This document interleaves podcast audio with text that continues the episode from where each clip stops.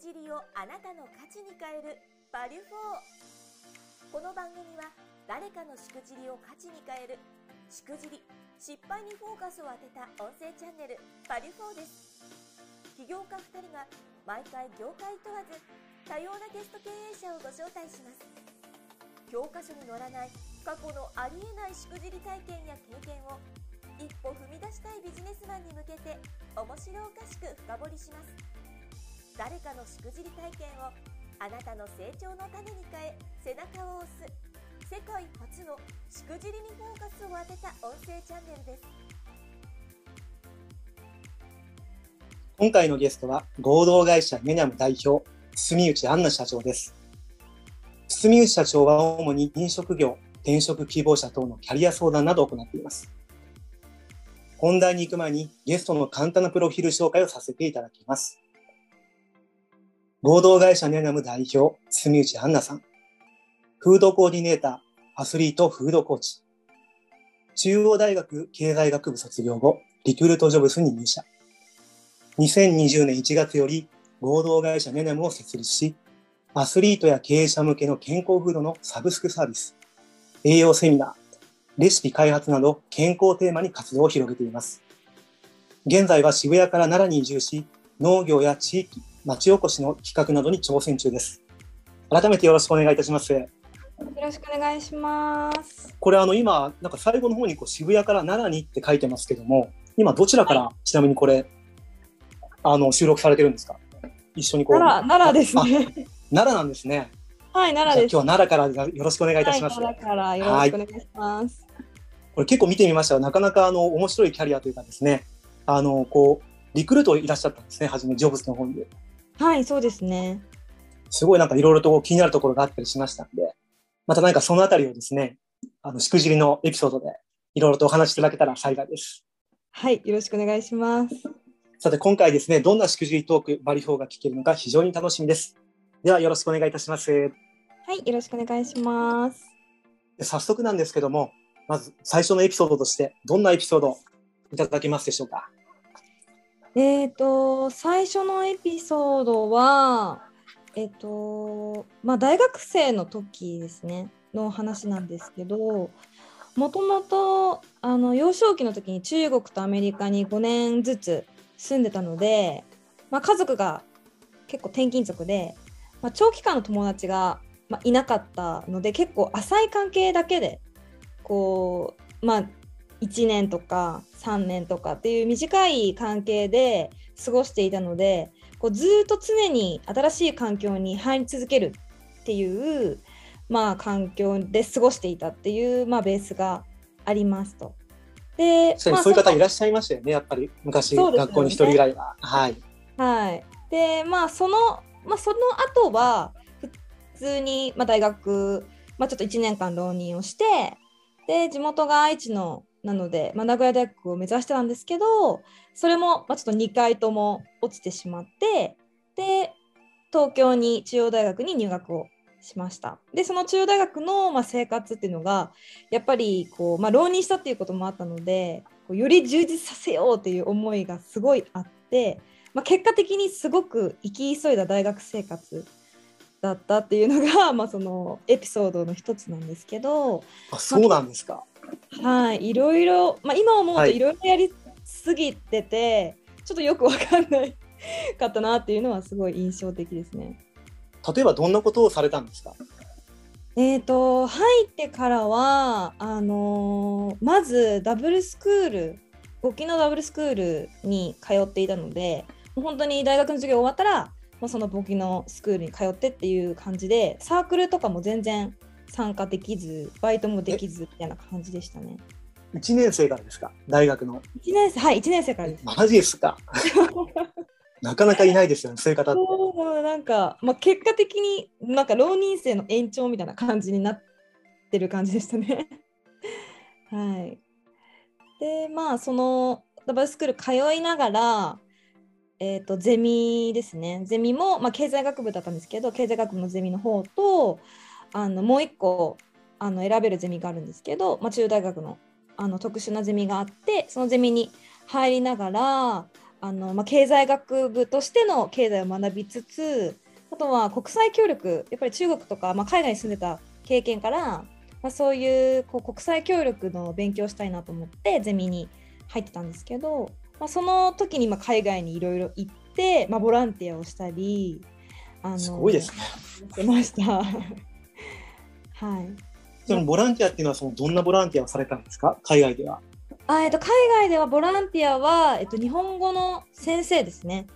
うん、あなんかあの青年海外協力隊みたいな。みたいなイメージそんな感じです、ね。へえはい、ただあれだとまあ2年間になるのであのちょっとこう1回体験したいってことであの英語と日本語を教える、まあ、先生みたいなのをあのホームステイしながらやるっていうのがあったんですけど、まあ、そのボランティアをしたりとか、まあ、インターンに行ってみたりとか、えー、と海外の日系企業のインターンとかですね。いろいろやってますね。やってましそうたね。ですね。あとはなんかその現地の NPO とかのはい。方たちと協力をしてあの貧困貧富の差とかの研究を一緒にやったりとかうで。って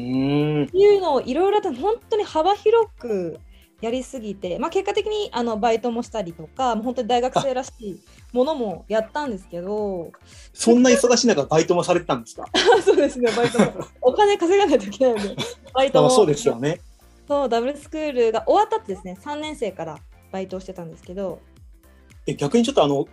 お聞きしたかったんですけども、はいはいスケジュールどんな感じで一日動いてたんですか？まあ当時振り返りながらで構わないんですけど。そうですね、でもやっぱり朝朝というか日中はもう勉強で大学でゼミほぼゼミですね。2つやっぱ掛け持ちしてるともう空いてる時間はゼミ、まあ、研究になってでサークルも結果的に入ったんですけど、まあ、サークルか バイトか就活かっていう感じですね。なんかあの旗から聞いてみたらすごいこう充実してるイメージがありますけども。あそうですねそうですねはい。結果的にいろいろやってたんですけどなのでこうよ予定がないっていうのは全くなかったですね。もう絶対一日に何かがあるみたいな感じだったんですけど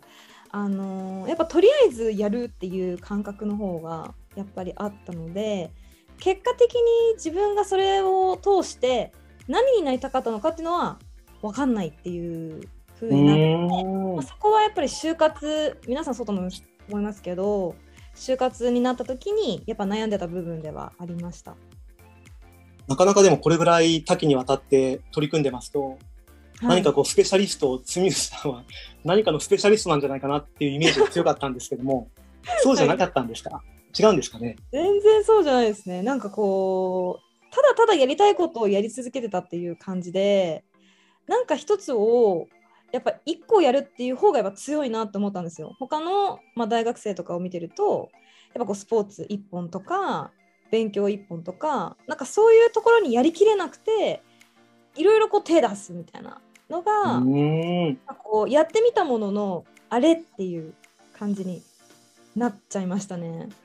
それはちなみにこう大学生活のこういつ頃に気づかれたんですか？ああでも3年生ですね3年生の初めの方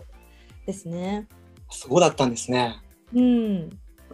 えちなみにじゃあその後ってこう今いろいろこう取り組んだものの、まあ、何かのこう、特にこう、まあ、スペシャリストになったのかっていうところはもしかしたら疑問だったかもしれませんけども、はいその後でも就職はされるんですよね。そうですそうですなので、まあ、悩みつつもじゃあ何何なんだろうっていうのを考えながら、まあ、就職活動を始めるっていう感じだったんですけど、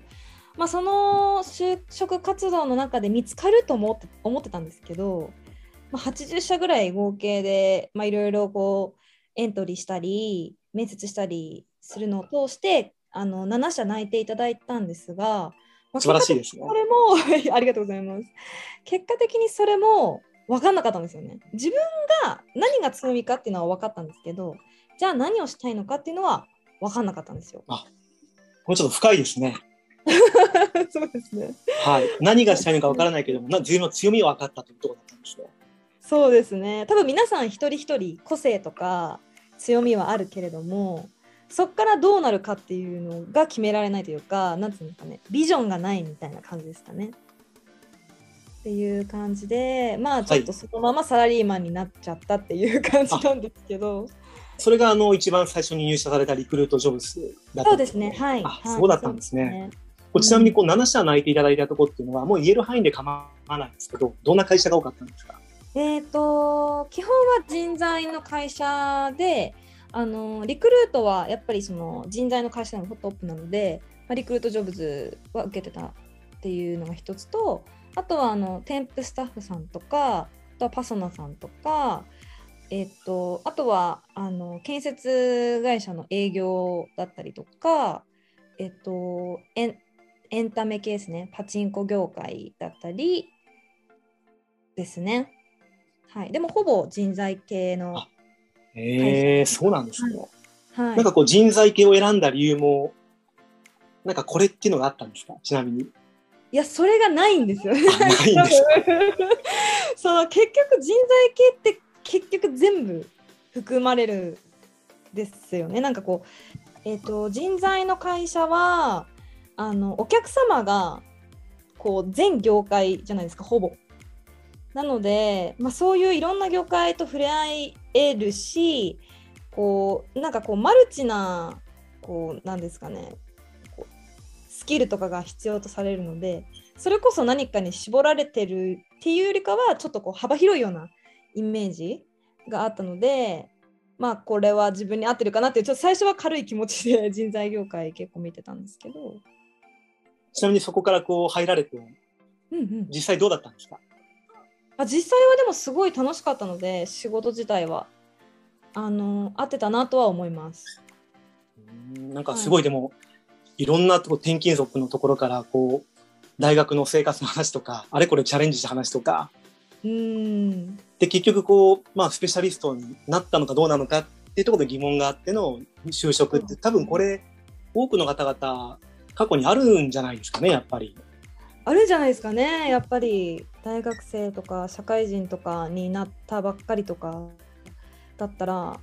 あのぶつかると思うんですけどやっぱりそれがそのままになっちゃうことの方がやっぱり大いにあるかなとは思いますね。あの何をしたのか分からずそのままみたいな。だからもしかしたらこう冒頭にありましたけどもプロフィールでありましたけどもあのうんキャリア相談とかもされてらっしゃるんですね。そうですねなんかすごい気持ちが分かるというか共感ができるのでやっぱりこれなかなかなかですよねこれね。そうですねなんかこういろんなことやってたからあのいろんな人の気持ちが分かるって結果的になったのでそれはそれで良かったなとは思うんですけど、まあ、忙しい本当になんか心をなくすみたいな生活だったのであのなんかそれが果たしていいのかどうかっていうのはなんかあんまり分からなかったというかあの向かっていく方向性っていうのを決めきれなかったっていう感じですね。最後せっかくなので今回のこのしくじり失敗エピソードですねバリフォーっていう部分に関して何かですねこう学んだこととかしくじりの糧みたいなものがあったら教えていただければなと思ってます。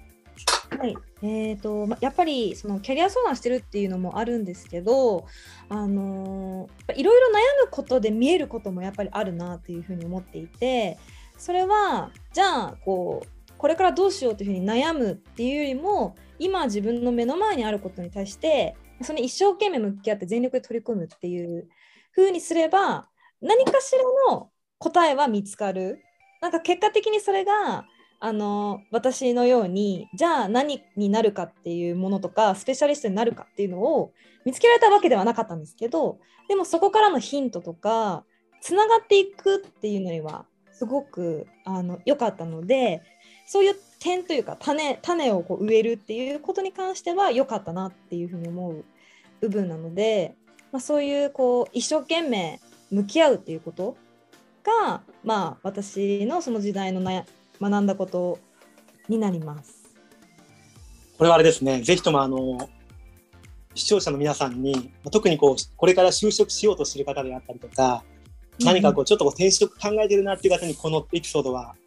聞いていただきたいですね、本当に。そうですね、そうですね。本当になんかもう真っ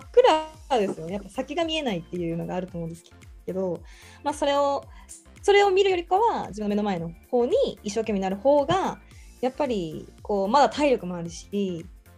若いから何でもできるっていうところもあるので、まあ、そういう意味ではいいかなと思います。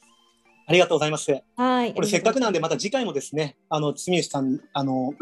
しくじりエピソードをお話しいただこうかなと思ってますけども、はいよろしいでしょうか？はい、ありがとうございます。ではじゃあ、えーい一旦これであの終了させていただきますので、また次回もよろしくお願いいたします。ありがとうございます。お願いします。ありがとうございました。この音声チャンネル「バリュフォーは 4U 手箱の提供でお送りしています。次回の配信もお楽しみに。